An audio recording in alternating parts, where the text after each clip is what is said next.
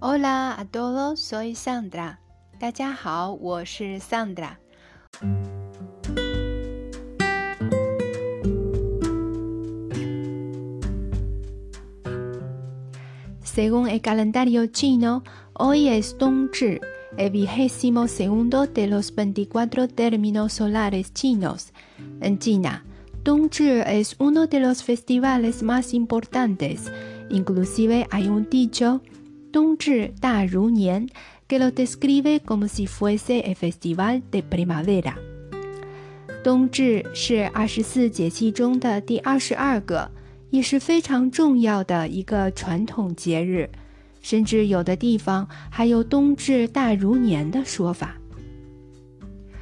冬 el invierno，至 la llegada o extremo。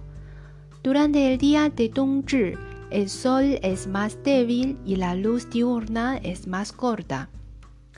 Las costumbres tradicionales para celebrar este festival es realizar la ceremonia de adoración de los ancestros, reunirse toda la familia o comer jiaozi en el norte o tangyuan en el sur de China. 在冬至这一天，白天的日照时间最短。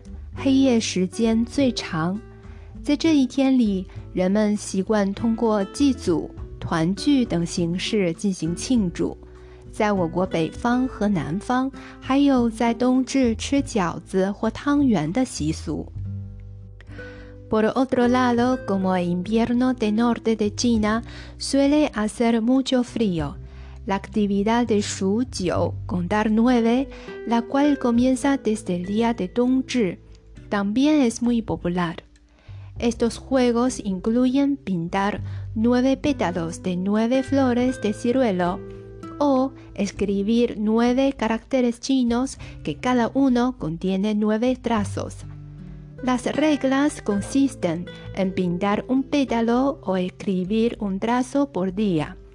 Y cada nueve días se termina de pintar una flor o de escribir un carácter chino. Nueve días forman un ciclo y llegará la primavera después de transcurrir nueve siglos。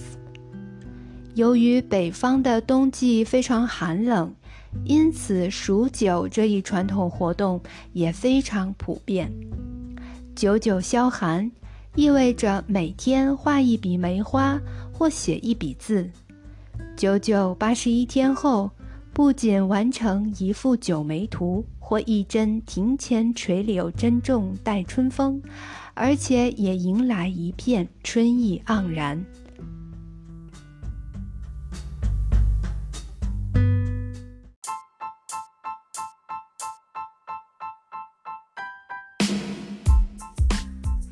Ok, esto es todo lo que quería compartir con ustedes. Espero que les hayan gustado. Y si se desean, déjenme por favor sus comentarios. Muchas gracias。